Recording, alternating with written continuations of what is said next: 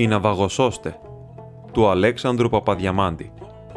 Διαβάζει ο Ανδρέας Χατζηδήμου.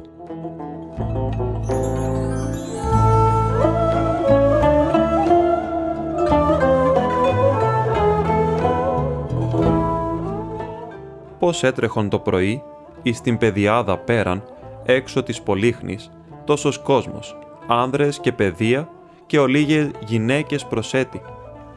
Έτρεχον ανά την ευρύαν λεκάνην, την σχηματιζομένη μεταξύ δύο βουνών και ενός βορεινού όρμου και του λιμένους του μεσημβρινού, πλήθος πολύ σφόδρα.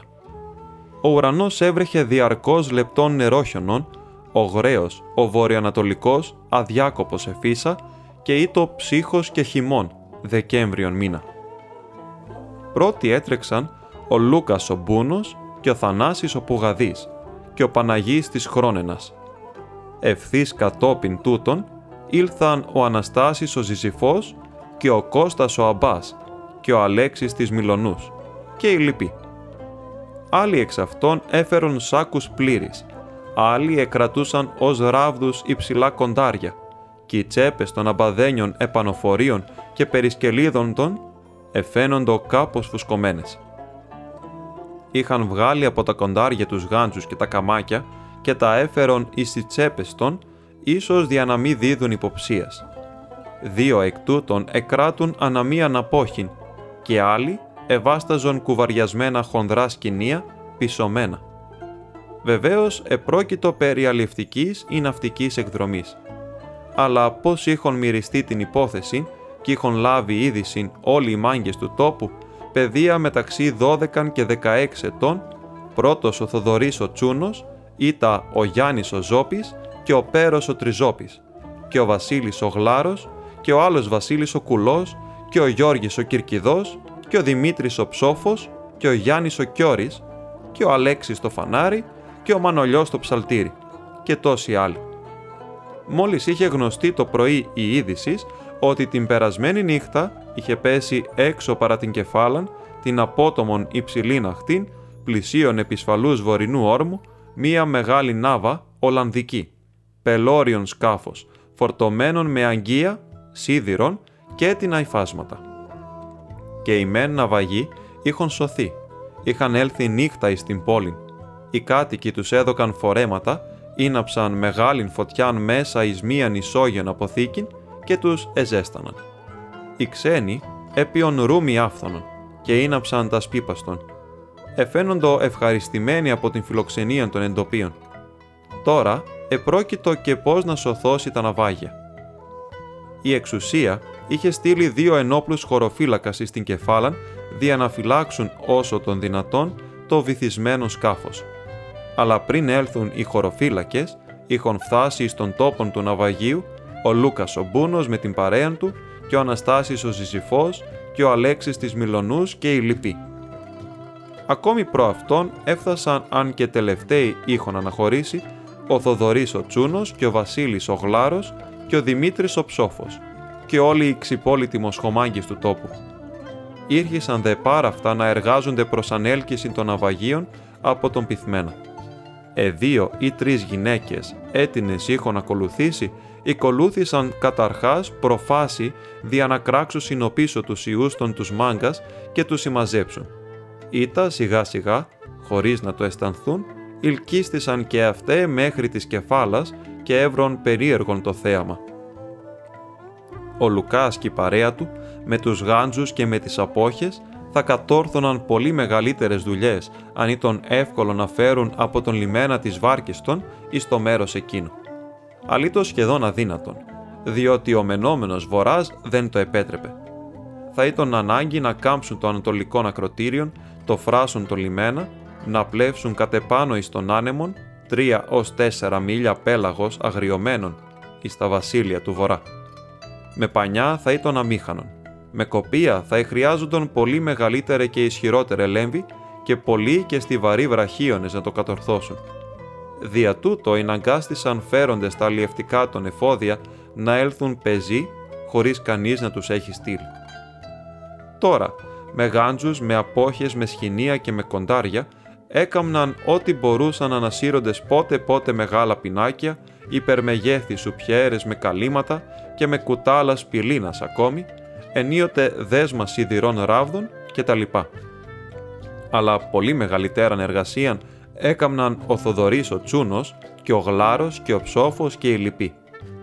Ούτι, χωρίς να φοβόνται ότι θα κρυώσουν, εγυμνώθησαν από τα ολίγα αράκι που εφορούσαν, έδιναν διαρκώς βουτιές, έφταναν δύο ή τρία μπόια εις τον πυθμένα και επανήρχοντο εις τον αφρόν, φέροντες πάντοτε όσην οι δύναντο να σηκώσουν λίαν.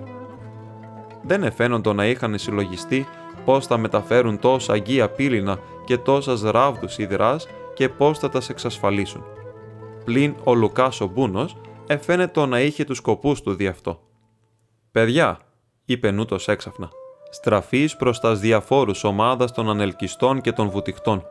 Τα πλιάτσικ μας, βλέπετε, είναι τέτοια λογής που το ένα είδος, το σίδερο, είναι φτιαγμένο για να σπάζει το άλλο είδος, τα πιάτα. Το λοιπόν, δεν μπορούν να κάμουν εύκολα χωριό τα δυο μαζί. Είναι ανάγκη να τα ξεχωρίσουμε. Σας παραχωρούμε εσά των παιδιών να πάρετε όσα πιάτα έβρετε, σπασμένα και γερά, που είναι και πιο εύκολο να τα κουβαλήσετε στα χέρια.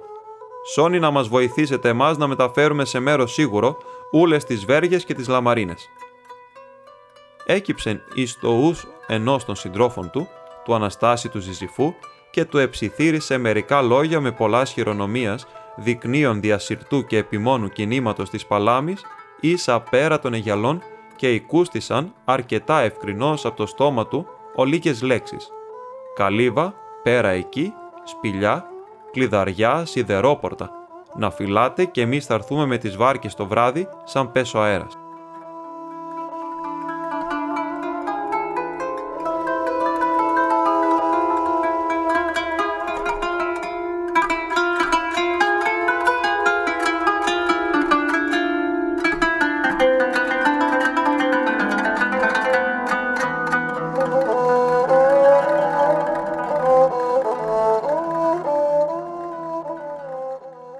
Τη στιγμή εκείνη, ένας από τους μάγκας, ο Μανολιός στο ψαλτήρι, εφώναξε.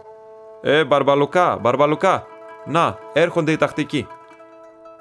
Εστράφησαν όλοι και είδαν τους δύο γυρεούς χωροφύλακας με τις παλιοκαπότες των και με τις καραμπίνες των τις κουριασμένες που εφάνισαν να κατέρχονται την ράχην προς την ακτήν και μόλις απήχον 500 βήματα.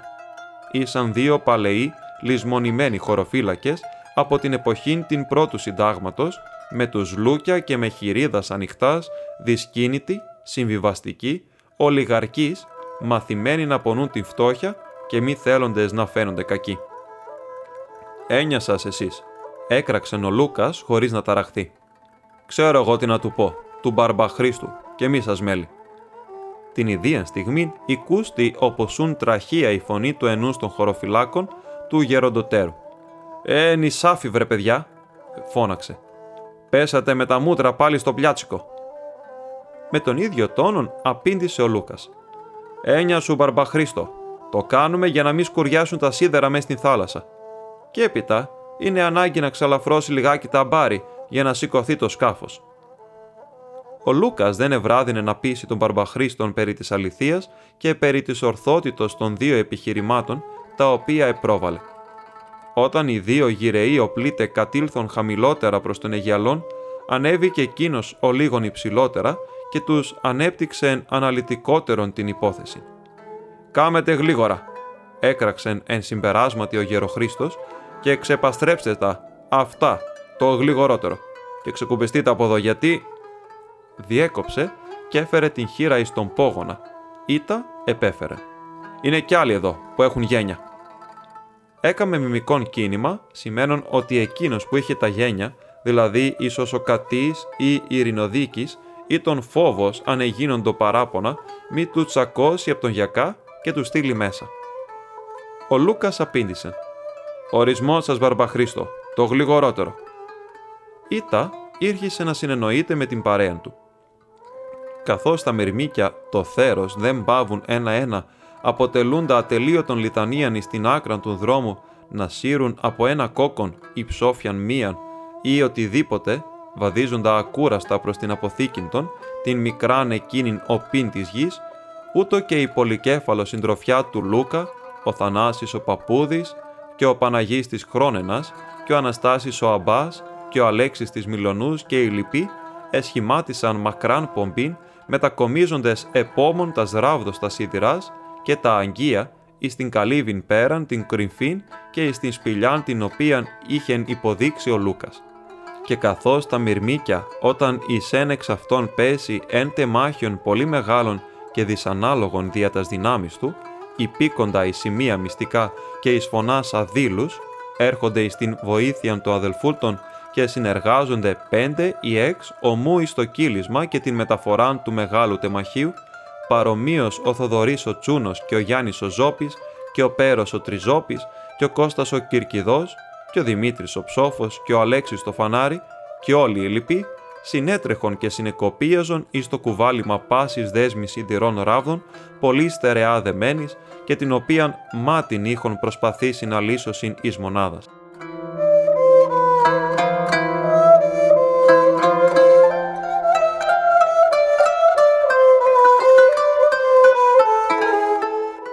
Τη νύχτα ο άνεμος εμετριάστη και ο καιρός εφαίνεται ότι ευελτιώθη.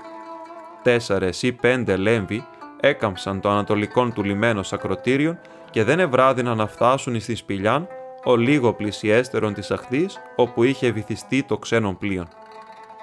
Την έστω συντρόφων εζήτουν επιτόπου να μοιραστούν τα λάφυρα διαναφέρει ο καθένας το δικό του.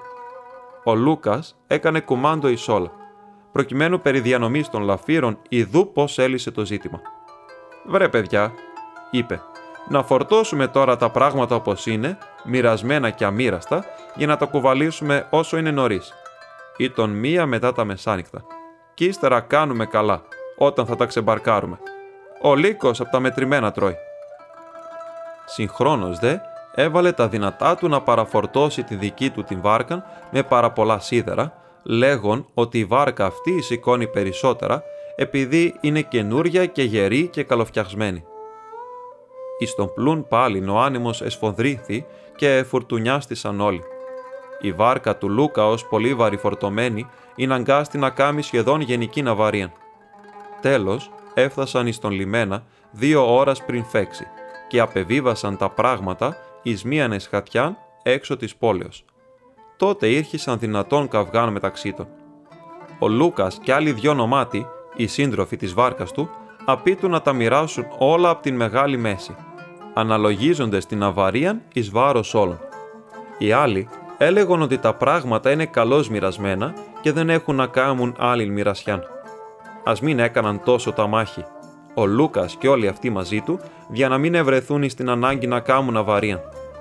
Πλην γιατί τάχα ο Λούκας να επιμένει να βαρυφορτώσει τόσο την βάρκαν, άλλα είχε στα χείλη και άλλων διάβολων είχε μέσα του.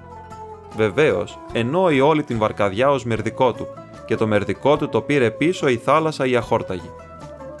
Τότε οι δύο νομάτιοι σύντροφοι του Λούκα έριψαν όλο τον βάρος επάνω του και επέμειναν να μοιραστούν οι δύο ό,τι είχε μείνει από όλων των φορτίων, επειδή αυτός με το ταμάχι του και με την πλεονεξία του έγινε αίτιος της αβαρίας και είναι δίκαιον η ζημία να πέσει εις βάρος του.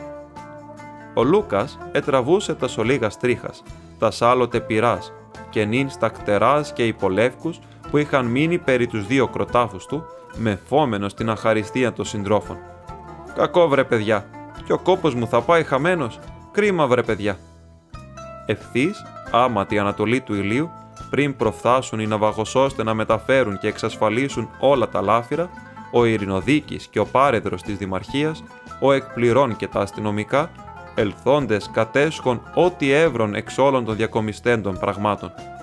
Ο Ειρηνοδίκης, εξοδίκος, απεφάνθη ότι κατά αυτόν οι άνθρωποι ούτε δεν ήσαν ένοχοι, καθότι εγλίτωσαν τόσον πράγμα από την φθοράν. Επειδή αν επερίμεναν τους αρμοδίους πότε να σκεφτούν και να αποφασίσουν να λάβουν μέτρα κτλ., οι αρμόδιοι είναι τόσο βραδικίνητοι, ώστε το μεγαλύτερο μέρος του φορτίου θα το κατέπινε εν το μεταξύ η θάλασσα. Εδικαιούντο άρα οι άνθρωποι, αν δεν τους επλήρωναν τα ναυαγοσουστικά, να κρατήσουν μέρος των πραγμάτων τούτων διαμοιβήτων. «Καλά το έλεγα εγώ βρε παιδιά», είπε ο Λούκας. «Δεν ήταν δίκαιο να χάσω τον κόπο μου».